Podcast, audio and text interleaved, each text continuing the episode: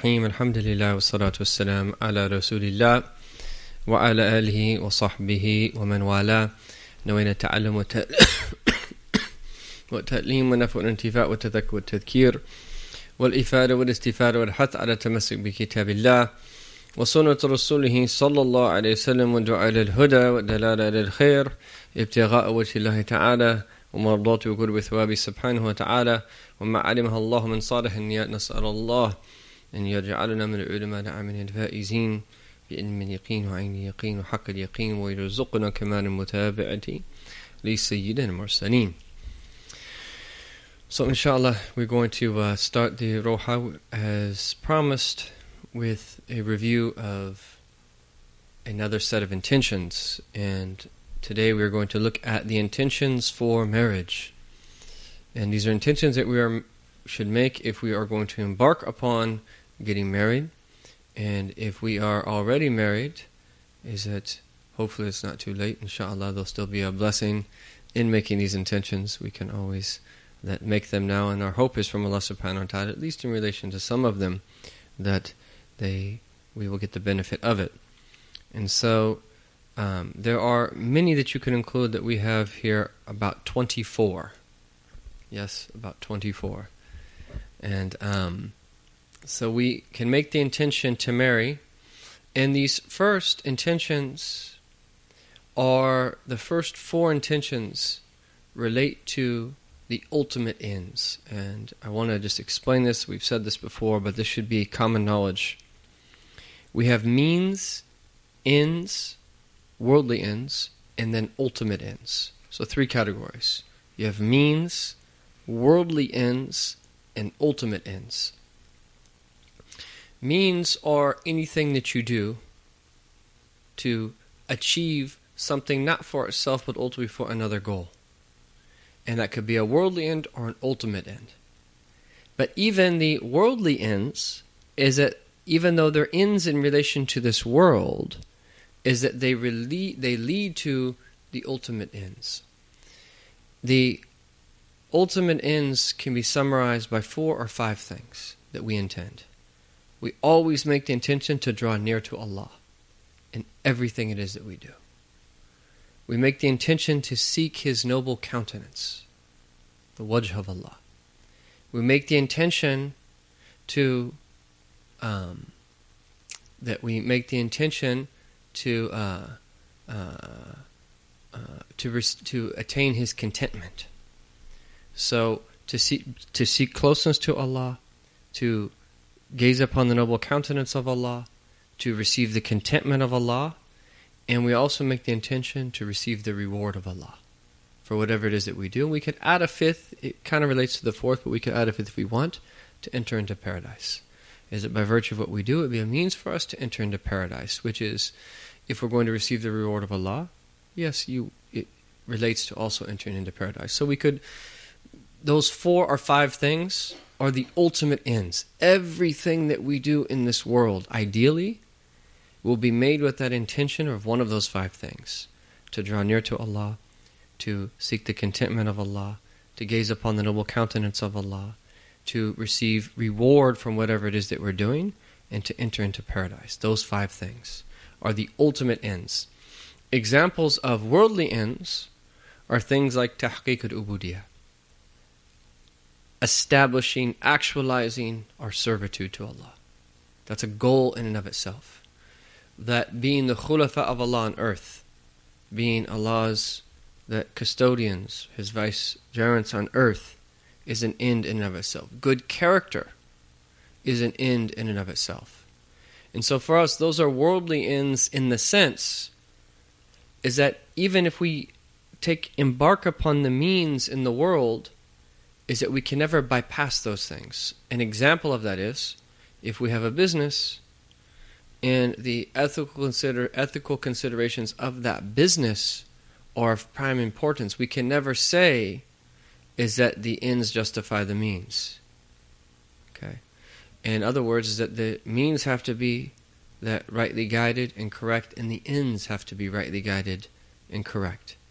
And so we're people of principle ultimately, and so even if that we take a loss in our business as a result of a stance that we have to take that is moral or ethical or of good character is that that's an end in of itself and we would put that the reward that we'll get from Allah Ta'ala in relation to taking that stance over what we might lose outwardly in relation to profit.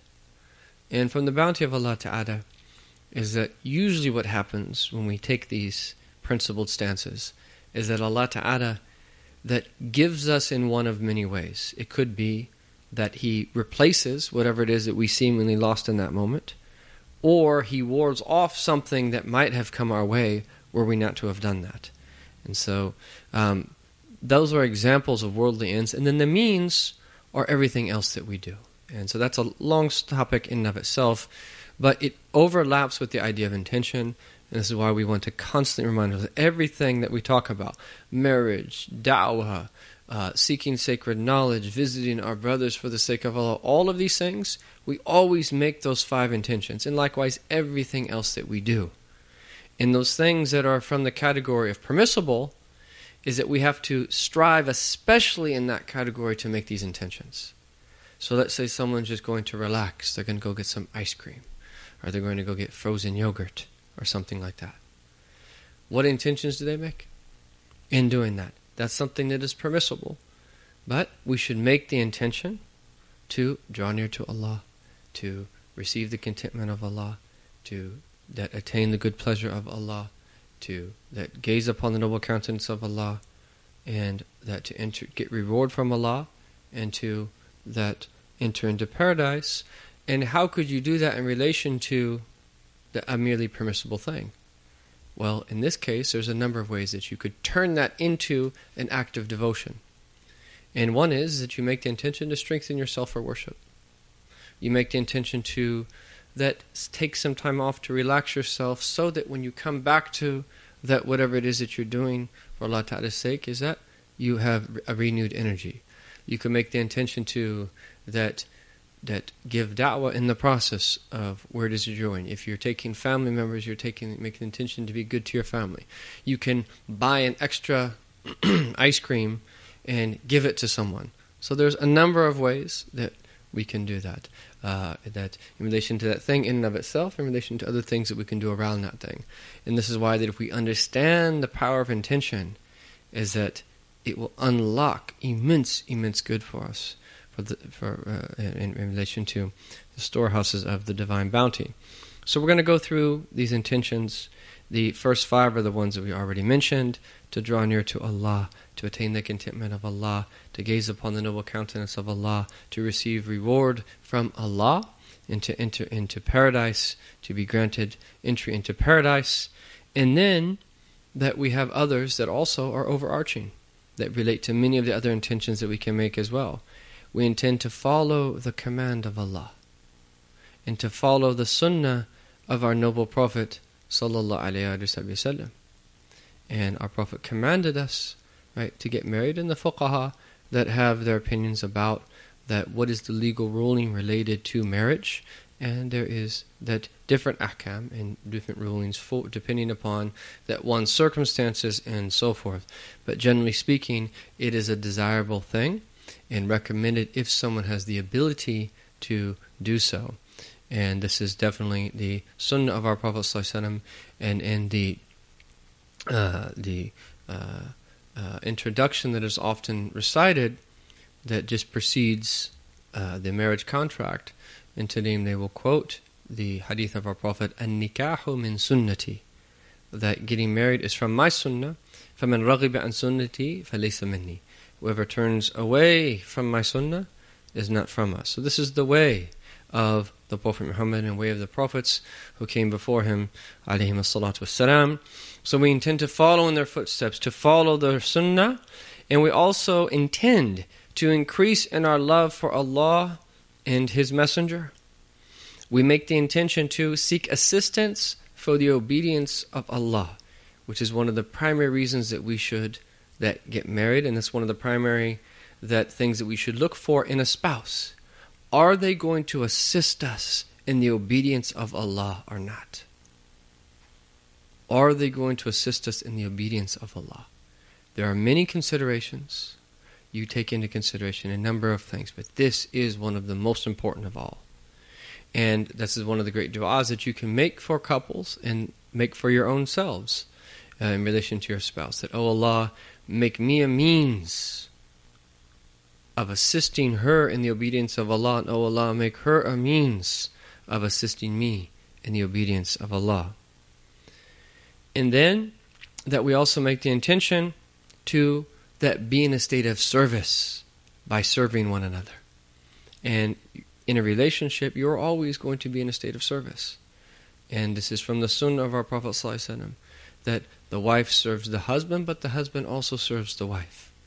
And that we know that this is a part of a relationship. So we make that intention to be in a state of service. And then we also make the intention to learn responsibility by providing for your spouse. And whether that provision is a physical provision or an emotional provision. Because part of responsibility relates to your no longer thinking about yourself only. Now you have to think about someone else, whether you're a man or a woman. When you're in a relationship, it's not just about you anymore. You can't be selfish. And in a narcissistic age, there are many things that unfortunately creep into people that prevent them from having good relationships. And a lot of that relates to that the focus on the self and the inability of people to that focus upon that other people and the needs of other people and moving away from the self and um, in this last trip they were they had mentioned that uh, Muhammad Ali is credited for having the shortest poem in the history of the English language. And his poem states, Me, we. Me, we. And one of the themes of several of the talks, and it was partic- in particular Sheikh Ninowy, mentioned this, as he's talked about moving from me to we.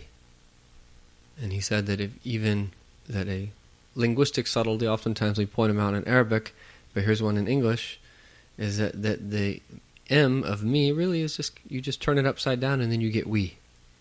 And so it's kind of turning yourself upside down to quit focusing on your own self. So where you have, you focus on the we, you focus upon other people. And so that you're not that focused on the self anymore. You're focused on other people, and this is the greatest of all people. And this is something that we can learn through marriage. And that we can, in particular, learn responsibility because now you have to provide for someone. And there are enormous lessons in life that you can learn by now being responsible for someone else. In all the meanings of responsibility. For the male, there's the financial responsibility, but then also that for both male and female, the emotional responsibility, the physical responsibility, and so forth, one to another.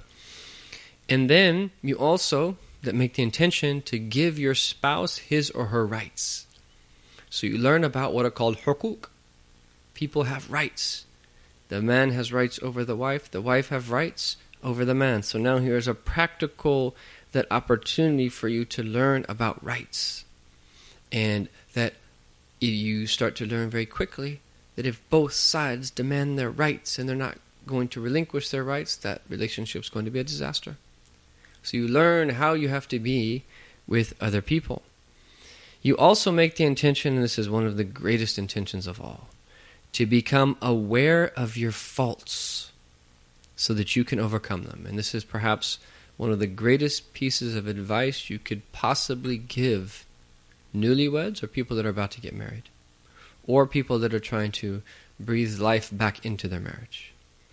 Is that if you approach marriage from the standpoint of kind of a romantic, utopian type perspective where everything's just going to be lovely and sweet and happy and you're going to hold hands and walk on the beach and that every moment of your life you're going to it's going to be like watching the sunset that's not the way things are as that relationships are difficult especially when you get people from two backgrounds and that the same word that is used for marriage is the same word that is used when trees grow next to each other and then the branches intertwine. So the Arabs say, Tana kahatil asjar, that the trees grew next to each other and their branches became interwoven. So their branches were all interconnected. And this is the thing is that you have two people from that oftentimes very different backgrounds, even if they're from the same culture, even if they're of the same ethnicity. There's differences, they have different temperaments, they have different ways they were raised, and you put them together under one roof and you make them work it out. Especially increasingly when we have that um, marriages where you have people from very different backgrounds. And culture is a very real thing. And sometimes what is okay in one culture is not okay in another culture.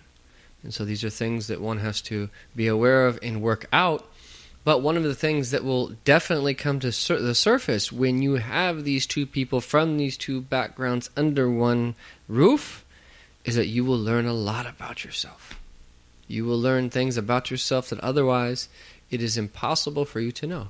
Because when you're hanging out with your friends, they're friends.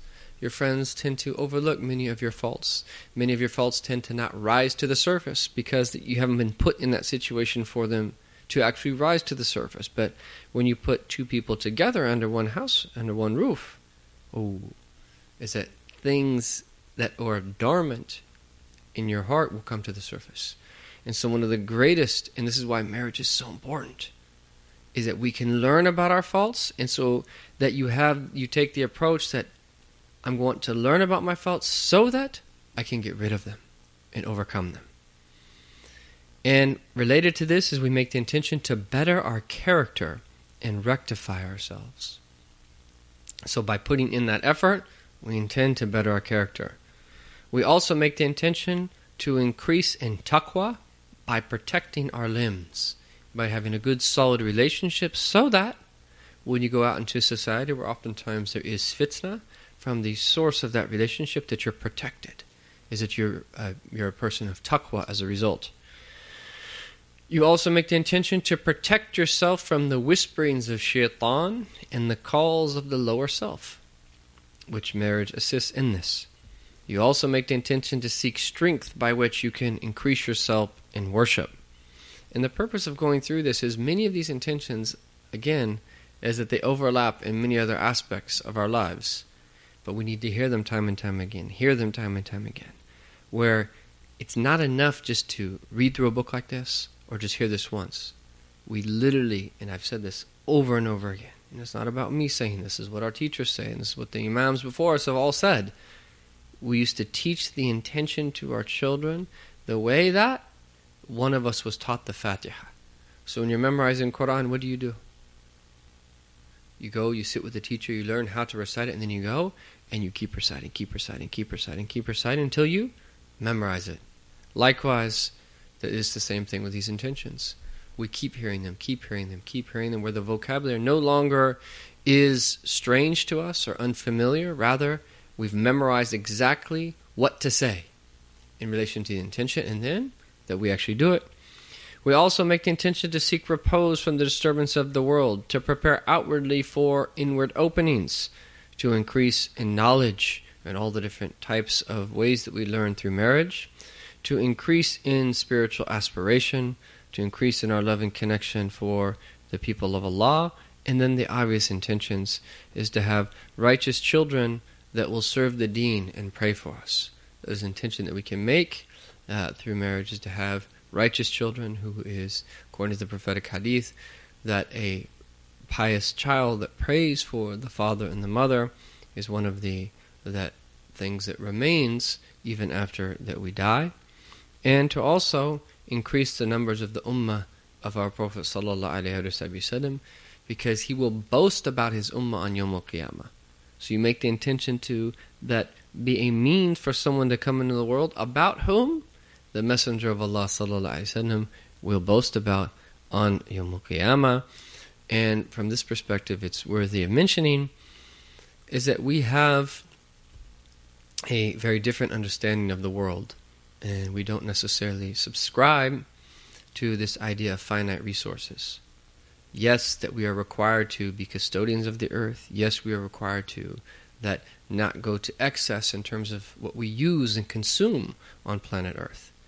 But if people would stay within their means, and so that you would be doing things properly in relation to your interactions with that the earth and people would be that free from greed is that there's no doubt there's plenty of resources to go around, even if there were many, many, many, many more people on the face of this earth than there is now.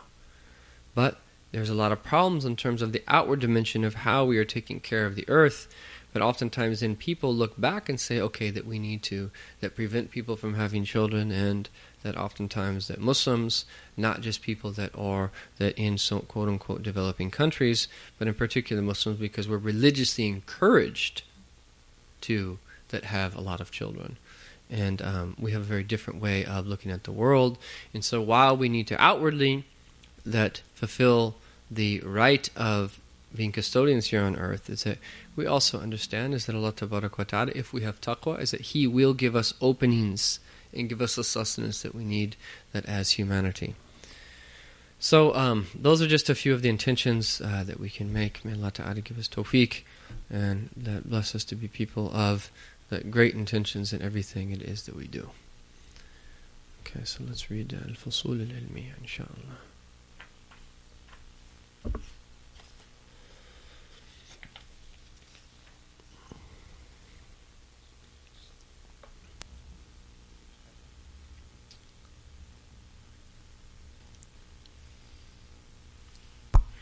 Yes. Yeah. بسم الله الرحمن الرحيم والصلاة والسلام على سيدنا محمد وآله وصحبه وسلم The Book of Knowledge and Wisdom authored by Imam Abdullah bin Ali bin Haddad May Allah benefit us through him. Da'in Ameen where he says chapter number one the order of priorities. The Arifun or knowers of God and scholars concentrate primarily on making their faith and certainty strong, sound and strong, and on purifying their tawheed from the blemishes of hidden idolatry. They then turn their attention to perfecting the virtues such as detachment, sincerity, and keeping the be- and keeping the breast clean towards Muslims, and to counteracting blameworthy attributes such as greed, ostentation, and vanity. Next, they attend to the soundness of their good outward actions and to guarding themselves against falling into evil works. Lastly, they attend to the good management of their daily lives and the preservation of their soundness by being scrupulous, accepting good counsel, maintaining frugality, and remaining content with little. Knowers are happy with the bare necessities and are willing to let others manage their worldly affairs for them provided they are scrupulous and avoid injustice. Learn, then understand. As for the unaware and the confused, they concentrate their attention mainly on their worldly affairs and their physical pleasures and appetites, such as food, clothes, marriage, amassing wealth, and so on. Then, when a few of them grow a little more aware and far-sighted, they begin to pay attention to the soundness of their outward actions, such as their devotional activities. They may then move on to attending to their inward attributes, and last of all to the strengthening, uh, strengthening of their faith.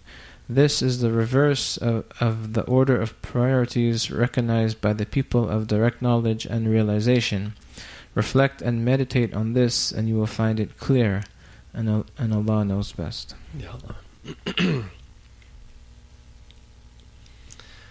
Allah Ta'ala have mercy on the soul of Imam Abdullah bin Ali al-Haddad and the advice that he is giving us here this is the most precious of advice and um, that I wish someone would write this in beautiful calligraphy and that way we could hang it on our walls and remind ourselves of this every single day Dr. Mustafa al-Badawi titled this chapter The Order of Priorities because this is the theme of these succinct yet very profound and ever so important that advice of Imam al-Haddad. And so he says by he says here the arifun or knowers of God concentrate primarily on making their faith and certitude sound and strong. And in Arabic, is that it says here kunhu inaya, which is a very powerful way to say it. Kun is like the essence of something. So the essence of the concern of who? The arifin and the muhaqqiqin. So the arifin are the Gnostics, the knowers of Allah. The muhaqqiqeen are the ones that are realized in this religion. These are the true imams of this deen. These are the true people that follow in the footsteps of the prophets. These are the elect of the elect of the ummah, the siddiqeen, those that have ascended to the highest degrees of closeness of Allah subhanahu wa ta'ala, that have given them a perspective that is very different than other people's perspectives. They have a vantage point that is unparalleled and unmatched. And Alhamdulillah, these people will exist in every time. They exist in every time. They exist to this day and age. There are people that are like this, that are arifin and muhaqqiqeen. And so, what is the essence of the concern of the true people that are true in all of the meanings of being true? And what is there that th- those things that they primarily concentrate on are the following. The first is is that تصحيح الإيمان واليقين وتقويتهما. So in relation to iman, which is faith, and yaqeen, which is certainty, two things. Tasheeh, making sure that their faith is sound, that they have correct belief. they see things as they're supposed to see it. They believe in things as they are supposed to believe in them. So it's sound, but not only sound, tasheeh, but it's also taqwiyah. They want to strengthen it. They want to make it strong. In other words, their approach of life is different than other people. Is that they think during that day what it is that they can do to strengthen their iman on a weekly basis, on a monthly basis, on a yearly basis. When was the last time we actually sat down and thought that way? And if we did, you would find wonders of inspiration and how Allah Ta'ala inspires you the way that He can inspire, not necessarily the inspiration that the awliya receive, but inspiration of meaning that comes from doing something that is pleasing to Allah and thus attracting an angelic presence and thus having thoughts come to your heart that don't normally come to your thought. If we would sit down and reflect upon this and that make it a priority, you'd be amazed at what comes to your heart about ways that you could actually do this. And so there's an element of learning here, which is the element of tasheeh that primary relates to learning is that we need to learn the basics of our creed and then we need to learn a little bit more. And if we that live in a time that is rampant like our time with misconceptions of our deen with misconceptions of how muslims should view the world is that we need to take the time to do that. So there's a learning component. And we could develop a list of books so that someone should read and study with teachers in order to do that. And this is of the utmost importance. But we also must strengthen our certainty. And so when we read and we make our cert and we make our faith sound, is that even when we become very knowledgeable, still it's in the level of what's called ilm al yaqeen, the knowledge of certainty. If we want to move up in a sin to the higher degree of certainty, that requires something else. And one of the greatest ways that we can be on the verge of attaining Ayn al-Yaqeen, the eye of certainty, or actually experience it, is to be with the true, the ulama al amilin, the rightly guided scholars who have put their knowledge into practice and thus are living the realities of this deen. And in the absence of spending a lot of time with them or being with them, we can read stories about them. And then there's other things that we can do as well that Imam Haddad mentions in his other book. And so you see the relationship between his works, because the very first chapter of his famous work, um, the Book of Assistance, is on certitude. And he goes in details in that book ways that we can achieve that certainty. But this is the very first thing of all. And along with that, because you remember Haddad, keep in mind, he's an imam. And one of the traits of his scholarship is, is that when he treats a subject, he does so holistically. And so he doesn't want us just to have that faith in certitude in that sense, but also in on purifying their tawheed from the blemishes of hidden idolatry. Because tawheed is not just about correct belief and the higher degrees of that tawheed. Is that it's about purifying your heart from the blemishes of hidden idolatry. And this is why our, our teachers say every single day, after virtually every single prayer, Allahumma ij'alna min ahli haqiqat tawheed. We should memorize that dua and say it day in and day out. Allahumma ij'alna min ahli haqiqat tawheed. Allahumma ij'alna min ahli haqiqat tawheed. O Allah, make us from the people of the reality of tawheed.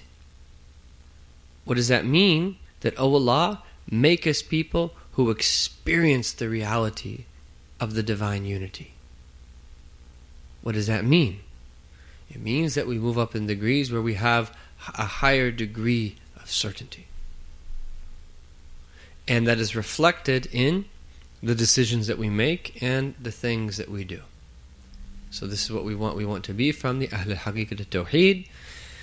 And as the scholars mention, is that the people of the reality of Tawheed is that their acts that they do are much heavier than the scales than those that are from the lower degrees. And it comes from the state of heart that they are in when the act emanates from them. In other words, is that there is a greater quality of act. And one way to kind of bring that home is you could have one bill. That bill could be a dollar bill, it could be a five dollar bill, it could be a ten dollar bill, it could be a hundred dollar bill, it could be a thousand dollar bill. And I'm not sure what the highest bill that is printed is, but it's the same bill, it's the same piece of paper, okay, slightly different that design on it, but why is it when you go to the store and you have a hundred dollar bill, is that they understand that it's a hundred, and if you buy something for twenty dollars, you get eighty dollars back. Whereas you gave them a one dollar bill, you wouldn't get it back. Our actions that even though sometimes they look the same, for some people it's like a dollar, other people it's like five dollars, other people it's like a thousand dollars or even more. Right? Or you can imagine a check, if you will is that there's different numbers written on that check. It's the same piece of paper ultimately, but there's a small number or a great number or something in between. And likewise, this is the case with our deeds. So, this is their starting point. And they conduct their lives and arrange their affairs based upon this. And so, the work that we're trying to do here is rooted in this. And we hope this is the criterion where we can measure what we're doing. That if we are doing daily and weekly and monthly activities that are helping this cause, we're on the right track. We're doing something that we really should be doing, and it's a good sign. But if we look at whatever it is that we're doing in of our own selves, or the community in which we live, or the organization that we're a part of, where these meanings are distant from them, then we have to find other ways to bring them into our life. And anyhow, that we have this criterion to judge this. Then he says, after this, thumma, which indicates is that an interval, is that this is where we begin, and after this. And really, this thumma here is a type of metaphorical thumma because oftentimes we're doing these things at the same time. We're doing these things at the same time, and that one helps another. So it's not always that this is the only thing we focus on at the expense of everything else. No, we're simultaneously, for the most part, doing all these. Now, in the maqam of ta'aleem, when we're learning, is that there's no doubt that we'll put certain things before others and then slowly learn. So it just depends on what we're, exactly we're, we're referring to here. So he says, ثُمَّ فِي تَصْحِيحِ الْأَخْلَاقِ الْمَحْمُودَةِ then they turn their attention to perfecting the virtues. So we begin with faith, and certainty, and then we think about akhlaq al mahmuda, good character. Because it is of the utmost, utmost, utmost importance after faith. It is the criterion after faith, and it is the sign of true faith. And it is for this reason that sometimes people that spend quite a bit of time studying in a traditional madrasa is that when they first come back to where they're from and they're asked a very detailed question about some obfuscation that is a matter that people don't really understand. And the fact of the matter is, is that they actually never even formally learn that and they have to go research what is the answer to that. Because their approach to the deen is not an approach that is merely about that answering people's doubts in religion and so forth. It's about actualizing the religion in themselves. And the living examples of those religion are the greatest proof that trump all other types of proof. And so that they attain a degree of certainty and rootedness in the faith by virtue of the people that they are sitting before, especially if they're people of Ahl Haqiqat Tawheed, especially if they're people of Akhlaq, is that they develop a level of certainty as a result of their interactions with them that even if there hasn't been an unveiling, it's almost as if there has been because of the experiences that they've had. And anyone that has spent time that in the Muslim world or with good people will know exactly what it is that I am referring to. And if these things sound far fetched from the blessing of Allah Ta'ala, we have people in our own ranks from our own people, min bani jildatina, who have had not just one or two, hundreds of these experiences. And these are people many of you know. People like Dr. Omar. He's coming soon. Ask him. People like Sheikh Hamza Yusuf. People like Sheikh Nuh Keller, people like Imam Zaid Shakir, and uh, many, many others. People that have experienced things in this religion and have met the true people of Islam and can recount to you stories that don't fit into someone's narrow scientific paradigm that they might be trapped in in their mind. And so this is the where we begin and with faith and then that tashih al-akhlaq al-mahmuda focusing on perfecting the virtues. And he's going to say ka. He's going to mention examples. Like what? Detachment, zuhud, sincerity, ikhlas, and sadr lil muslimin. That keeping the heart clear towards Muslims. And he would not have mentioned that if that was not one of the most important things of all. He's mentioning that the most important of the virtues, and all virtues are important, but zuhud, ikhlas, and salamat al-sadr lil-muslimin. That is a trait of a believer. A believer is not someone who harbors bad thoughts in their heart for other believers. He's not someone who lets grudges that take root in his heart. And, and what we're going to be discussing in, in the retreat, inshallah ta'ala, which is slightly different than the initial topic that I was thinking about, but it's related to it. Uh, we're going to speak in detail about futuwa, which is chivalry. And one of the ranks of chivalry is to that learn to let go. Is to let go. And that not just have salamat sadr, that's a base level. Or, in other words, you could say, how do we have that salamat sadr? And the best of ways is learning to let go. Learning to let go. In other words, is that if we see these things in our heart, ayib, like we see ourselves as this is something that is just, yani, this simply should not be in the heart.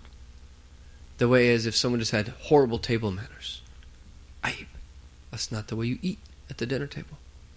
And that this is how we should see things like this holding something in our heart for another believer. I, and that if that causes that reaction in our heart that will quickly that be able to uproot it. So we have salamat al-sadr is that we have that keeping a clear breast towards Muslims and one of the things is the second degree of chivalry is one of the outward manifestations of that is is nisyan al-adiyah is that not only do you forgive people who wrong you, you forget the fact that they wronged you.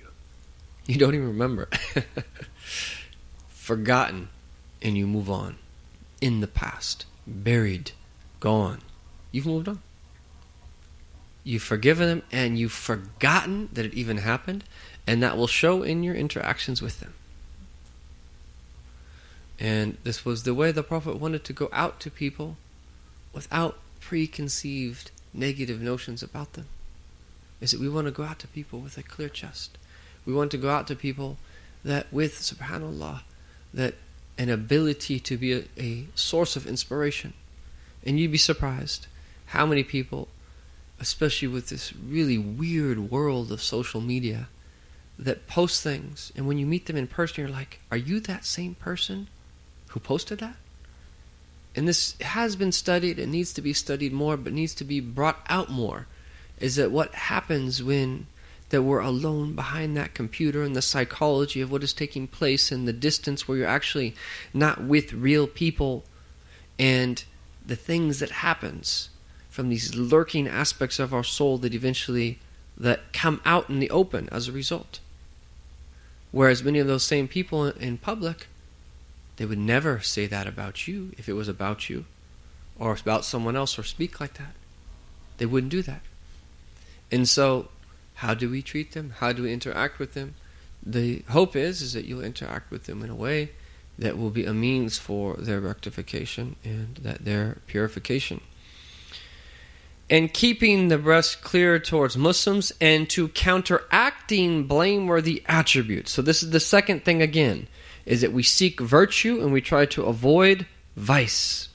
Nefi, he says here, nefi al akhlaq al where he beautif- which he beautifully translates as counteracting blameworthy attributes such as what? Hirs, greed. Oh, greed is destroying this world. Period. It's destroying the world. And we have a lot to say about greed. And we have an entire that ethical um, that paradigm where we understand exactly the the danger of greed and how to identify and uproot it from the heart. This is one of the greatest contributions that we can make to the modern world is to help people overcome their greedy souls, which is destroying the world. And that's what people oftentimes don't realize. In their greed, they're not only destroying their own selves, they're harming their soul, but they're actually harming other people as well as a result of their greed. Ostentation, which is the opposite of sincerity, and that vanity, being impressed with oneself.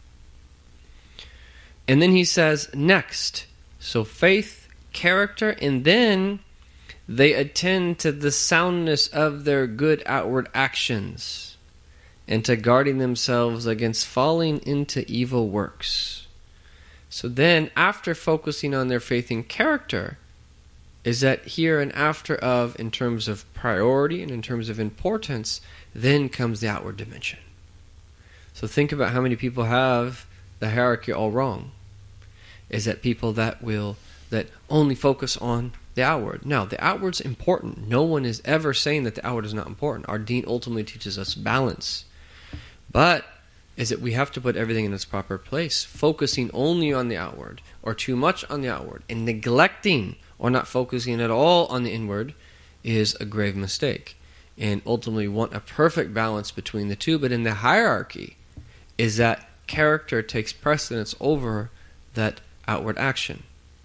Now, in terms of learning, is that when you learn in a manual, for instance, of the, that uh, when you learn your Fard Ain, yes, you will begin with belief, then you'll go to practice, and then you will go to character. So we have to put everything in its proper place and understand what we do in the maqam of ta'aleem when we're learning, and what we do in relation to the, directing our intention towards these affairs. So the the soundness of our actions making sure that everything that we do that is sound legally. And that requires again a bit of effort. We should think about our lives. How do we conduct ourselves? How do we manage our affairs? How are we at work? How are we in relation to our investments? How are we in relation to that our savings? How are we in relation to the way that we keep our homes and all of these outward affairs that relate to us? Is that they're important? Is it we and we should think about them.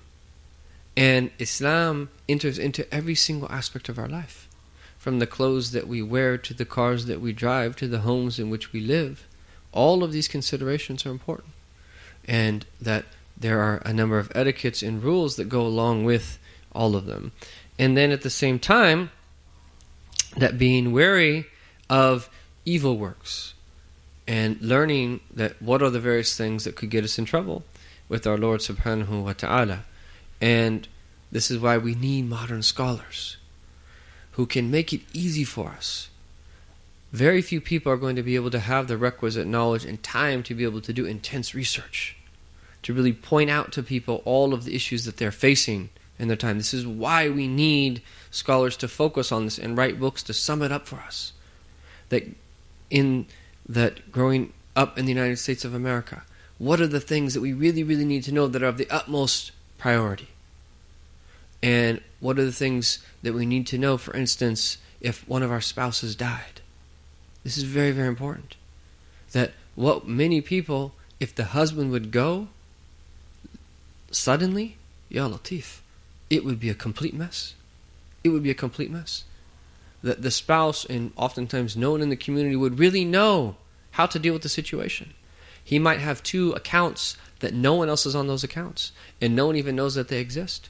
He might have online payments that reoccurring that no one knows how to go in and to actually that stop. And so we have to think about these things and write them down, find ways somehow to make sure that they're taken care of. We're one of us to go. And um, the more that we think about our affairs outwardly and to avoid falling into that evil, the better. That's the last thing that we want. Oh, to enter into the grave, Ya Latif. And to just, you know, to be in a state where, you know, the grave is constricted upon us because we haven't set someone up to take care of our debts for us. That's a very serious situation. And um, that we should let speak to people and that you know, ask people, hey, look, you know, if I were to go, can you please make sure that this is taken care of? And trustworthy people, not someone who's going to be like, oh, okay. No, someone who you know knows the Sharia or at least is in contact with people who know the Sharia and will make sure to administer your affairs properly. And then he says, lastly, they attend to the good management of their daily lives and the preservation of their soundness by being scrupulous, accepting good counsel. We're going to get into that. So the, the last part of this is what he calls that tashih umur al-ma'ash another fiha, their livelihood which is the vast majority of people, think about how much time is spent from the time that we're young. Now we have people, you need to start doing this from age three, from age four. And it's ultimately a race to nowhere. And there was a documentary about that, about a girl from Lafayette, California, who killed herself a week after she got an F on one of her, I think it was a math test or something. She killed herself. And it wasn't solely because of that F on the math test, it was just that the stress that was on her shoulders to succeed. And if she didn't feel that she succeeded in a, t- you know, and just ask Muslim chaplains that the situations they have to deal with of people that commit suicide. And Muslims are not immune to this. We know Muslim chaplains who have had this happen on their campus. And just ask other chaplains of other faiths and this is why universities have hotlines for these things and so forth, because people get so stressed out that they would rather just put an end to their life. We have the billah. And the vast majority of people, this is all they really care about, at least seemingly, is that the good management of their daily lives. And it's not that you don't manage it, that's not what we're saying at all. But in terms of priority, it's fourth in line. After faith, character, and outward deeds. Then, in terms of priority, this is the case. But that there are people, subhanAllah, who will put themselves in very compromising situations just for dunya. And thinking that they're somehow getting ahead, and it might outwardly look like they're getting ahead. It might be that they have a higher salary. It might be that they that are in a position where they earn more money. However, that we should never ever compromise our deen ever and that we should be principled. And it doesn't mean that you can't make money. It just means that you have to remain principled. And that in the modern world it is a bit difficult because there are so many doubtful matters that relate to the way that we earn money in the modern world.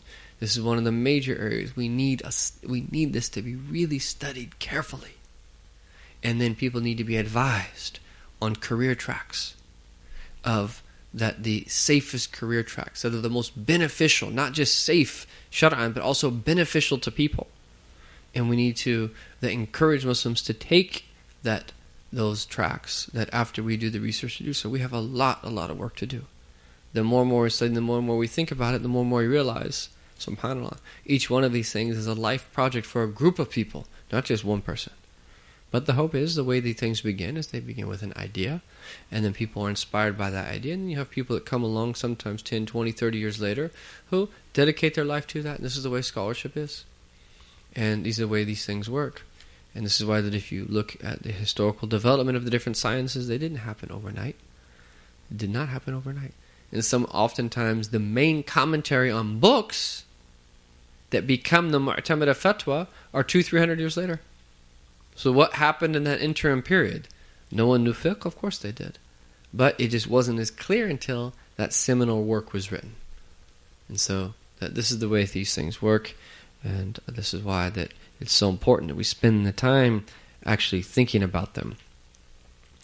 And then he says, in the preservation of their soundness by being scrupulous, accepting good counsel, maintaining frugality, and remaining content with little. These are some of the key things of all.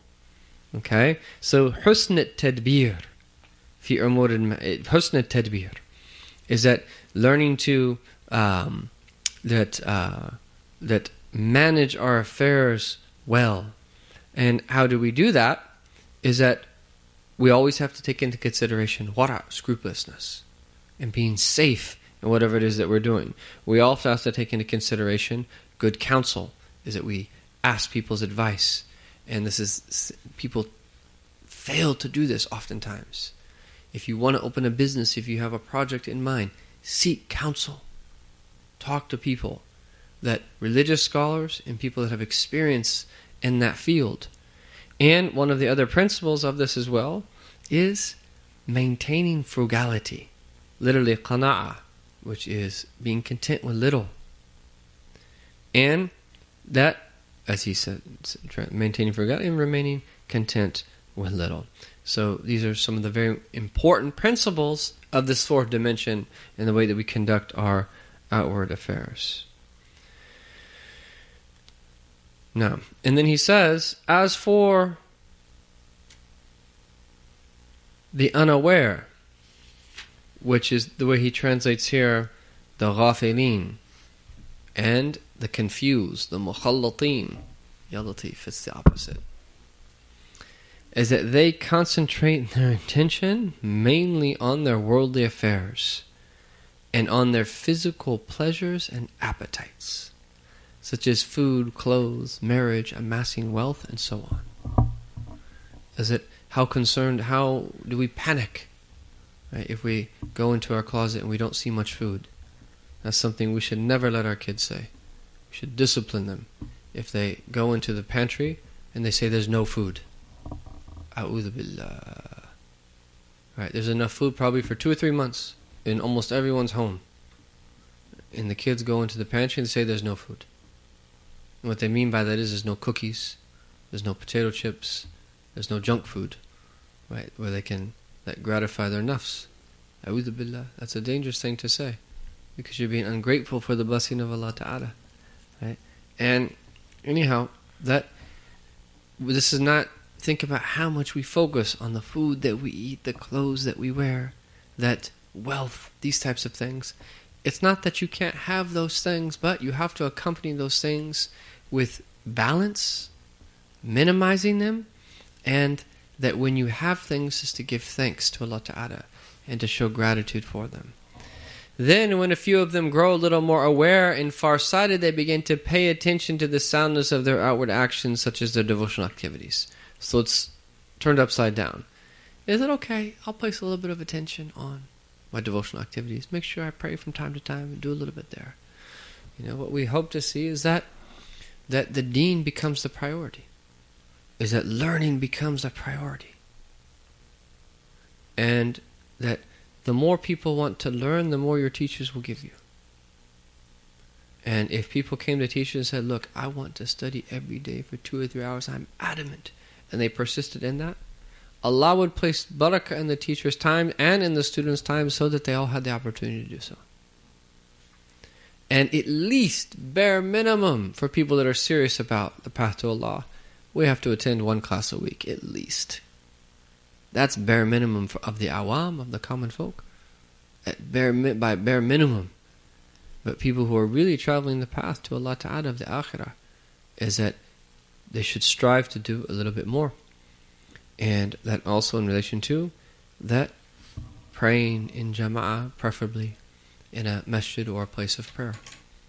At very least once a day, we should try to pray in jama'ah. At very least. If we can't do Fajr and Isha, or Fajr and Maghrib, at least one of the three. If it's too hard for us to get up for Fajr, let's try to make Maghrib. If Isha's too late, let's come to Maghrib. If Maghrib's too early, let's come to Isha. And so that we at least make this a priority. And you will find in our time is that it's difficult because there's all these other things that we're considering. We're so overwhelmed oftentimes by our daily lives. Uh, but one of the things you will find is that if you make it a priority, at least by way of intention, you will find wonders of divine facilitation in order to do that. It starts with the intention. But if we close the door to ourselves, I can't do it. Is that really an I can't or kind of a slightly lazy I can't? There's a difference between the two. And uh, anyhow, we are all in the same boat in this regard. All of us are falling short, every single last one of us. So no one is claiming that every single one of us are falling short, but we're all trying to help each other do a little bit more, help each other collectively, inspire one another, work together too, that move in the right direction, at least. Then may, may, then may then move on to attending to their inward attributes and last of all strengthening of their faith. So the mukhallatin and the ghafilin, they do the opposite order. Is that the arifin, the people who really know, that's the order. The people of heedlessness, it's opposite. This is the reverse of the order of priorities recognized by the people of direct knowledge and realization. Reflect and meditate on this, and you will find it clear, and God knows best. Uh, this is a very short it's less than a page if it were beyond one page, but an incredibly important section here that uh, we should remind ourselves regularly and let that benefit us through. This great work of the great Imam Abdullah bin Arid Haddad anhu. ونفعنا به. Okay, inshallah, let's read a little bit from Man in the Universe. So, quick, quick question. Marhaba. So, the Arifin, they start with that, but what was the beginning of the Arifin? Was it just pure Wahab, like gifts from Allah, or was there something before that that enabled them to start at that starting? Um, there's no doubt that the Arifin put in work to become Arifin. Mm. and they took a path of learning and implementation of their knowledge and striving to adorn themselves with good character and to renounce the world and turn away from it and to learn that the way to conduct themselves with other people and everything that they needed to do to fulfill the rights of their Lord and all the rights that other people have upon them, and that not neglecting as well the rights that their own self has upon them, but it's a process whereby which that they eventually became realized, and that what he's telling us is is that this is what we want to strive towards, and um, that we have to follow in their footsteps and by doing so, the hope is is that by emulating them, that it will lead to what Allah Ta'ala uh, bless them with.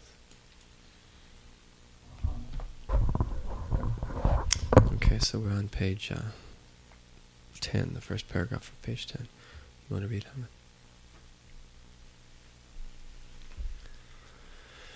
In these worlds.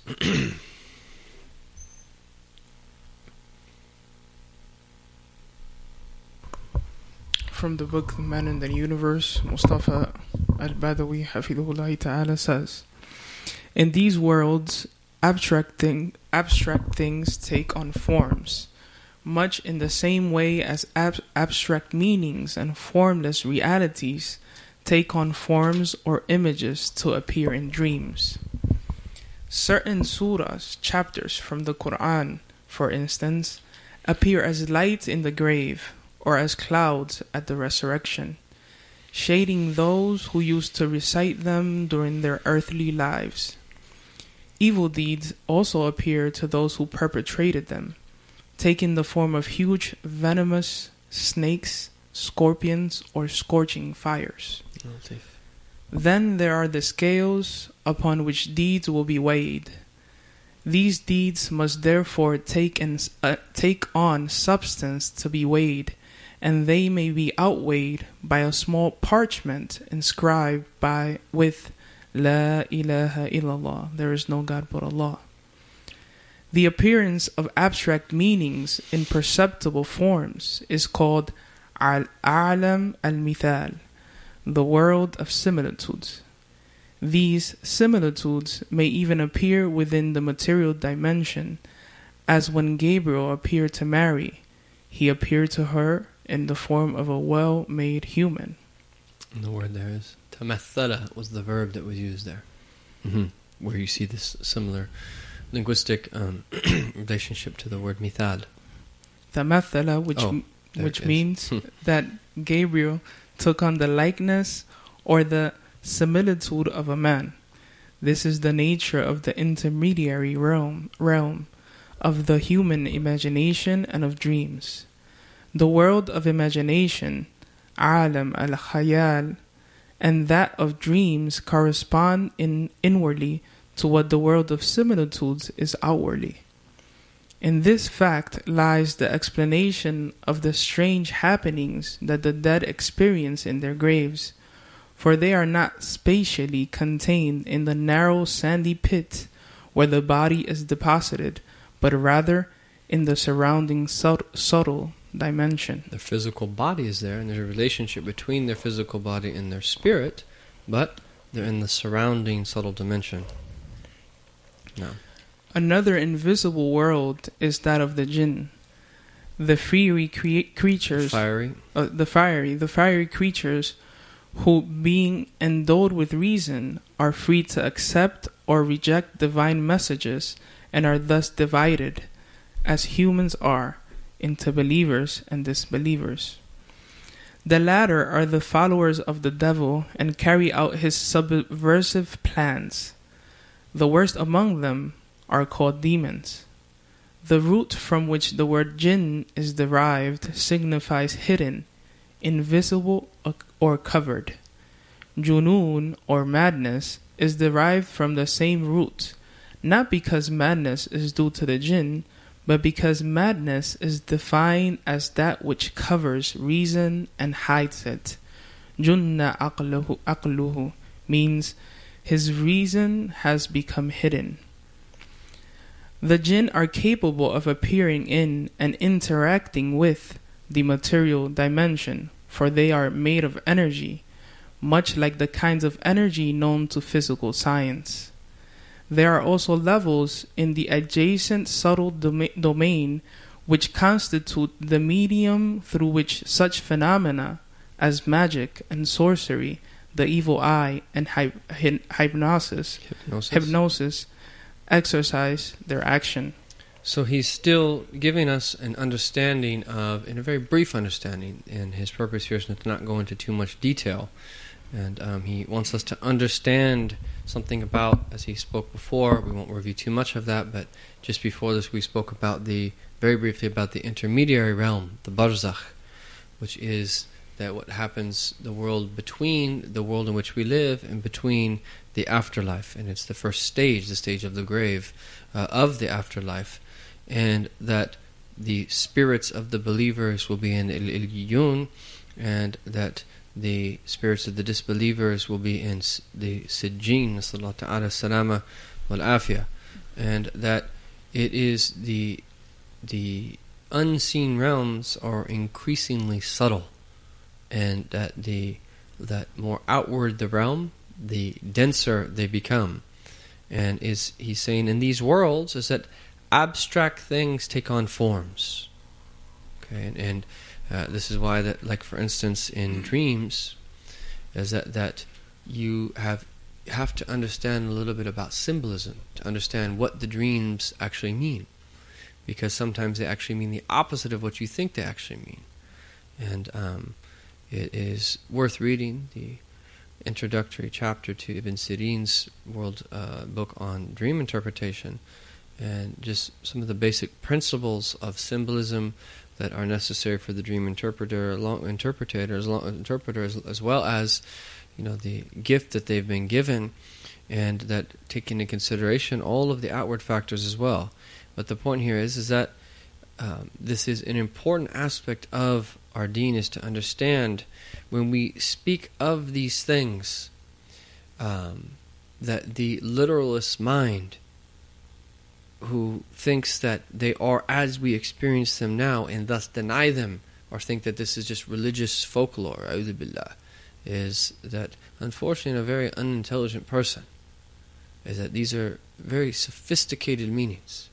And that once you understand that symbolism and how this works is that far beyond those that very dense minds that have difficulty to understand these things these things are realities and um, that the more that we move up in the degrees of closeness to Allah Ta'ala and our certainty increases, is that the stronger our faith becomes in these things. And really, once you believe in Allah, once you believe in Allah, it's very easy to believe in the unseen. Very easy. It's very easy to believe in things that your intellect can't grasp because you believe in Allah. It's very easy. And there we always have to remind ourselves the difference between science and scientism. Science we're not opposed to. Inquiry, learning about the world in which we live, understanding the sunnah of Allah in creation, the way things work. There's nothing wrong with that. If we have a good intention behind it, there's a lot of benefit that can come through it as we see. But scientism is something different. That is a choice that we make, where we say that the only thing that can be true is something that can be scientifically proven that is actually irrational to believe that. That is a choice that you actually that make to believe in that. Because that just because science, which only deals with the of material, can't prove something, rationally speaking, it makes no sense that for you to come to the conclusion that thing can't exist.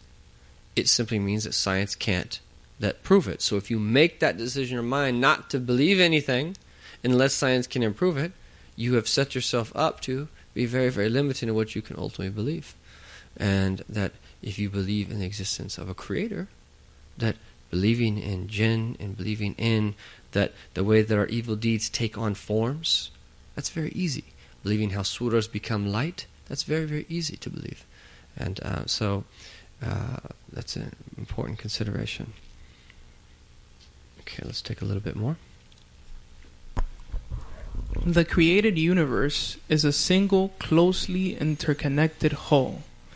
Whatever happens in one dimension has repercussions throughout the hierarchy. The visible and invisible and invisible worlds are in constant interaction, both for good and for evil.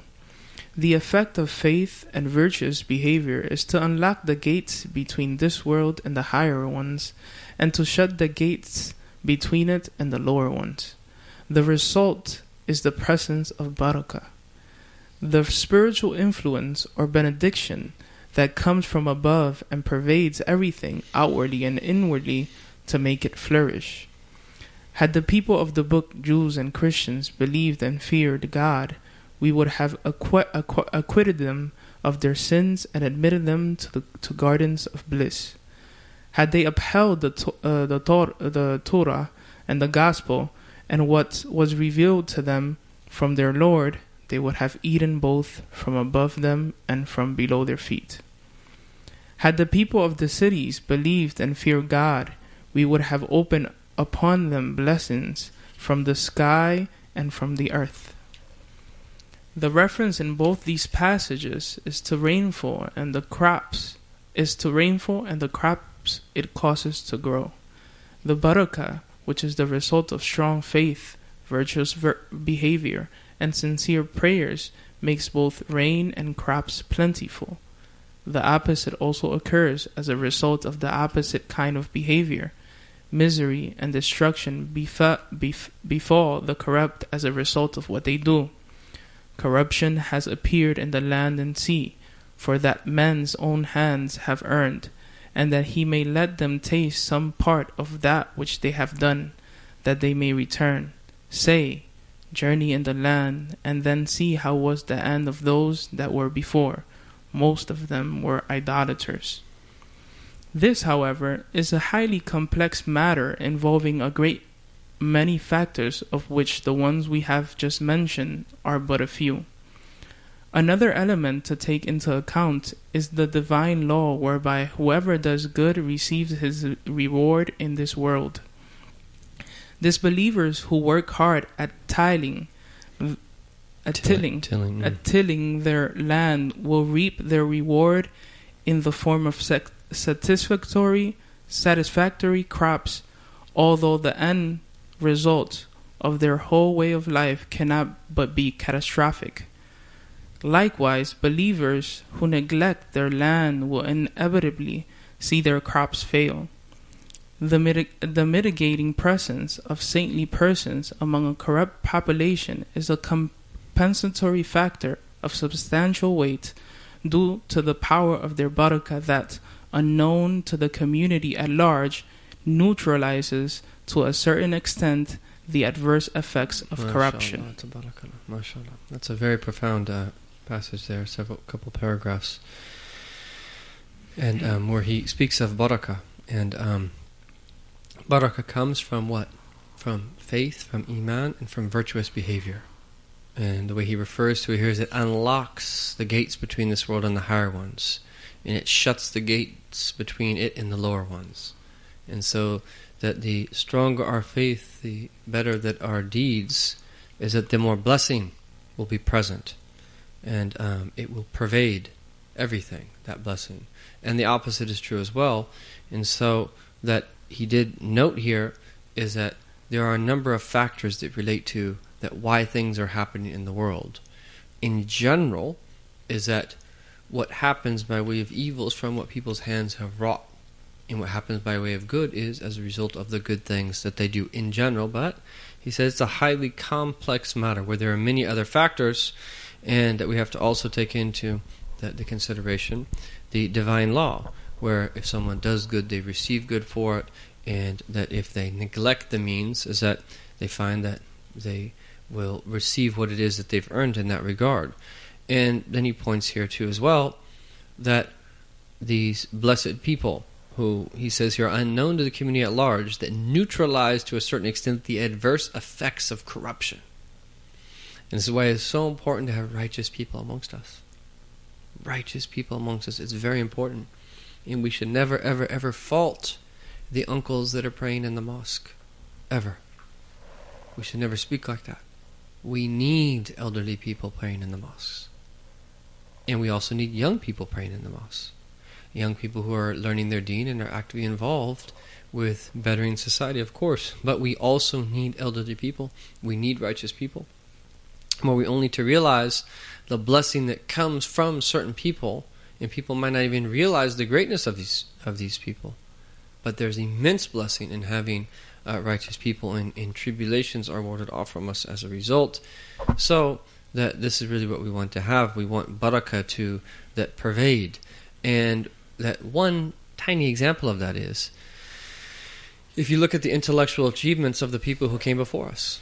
How on earth, with the limited means that they had, did they achieve what it is that they achieved?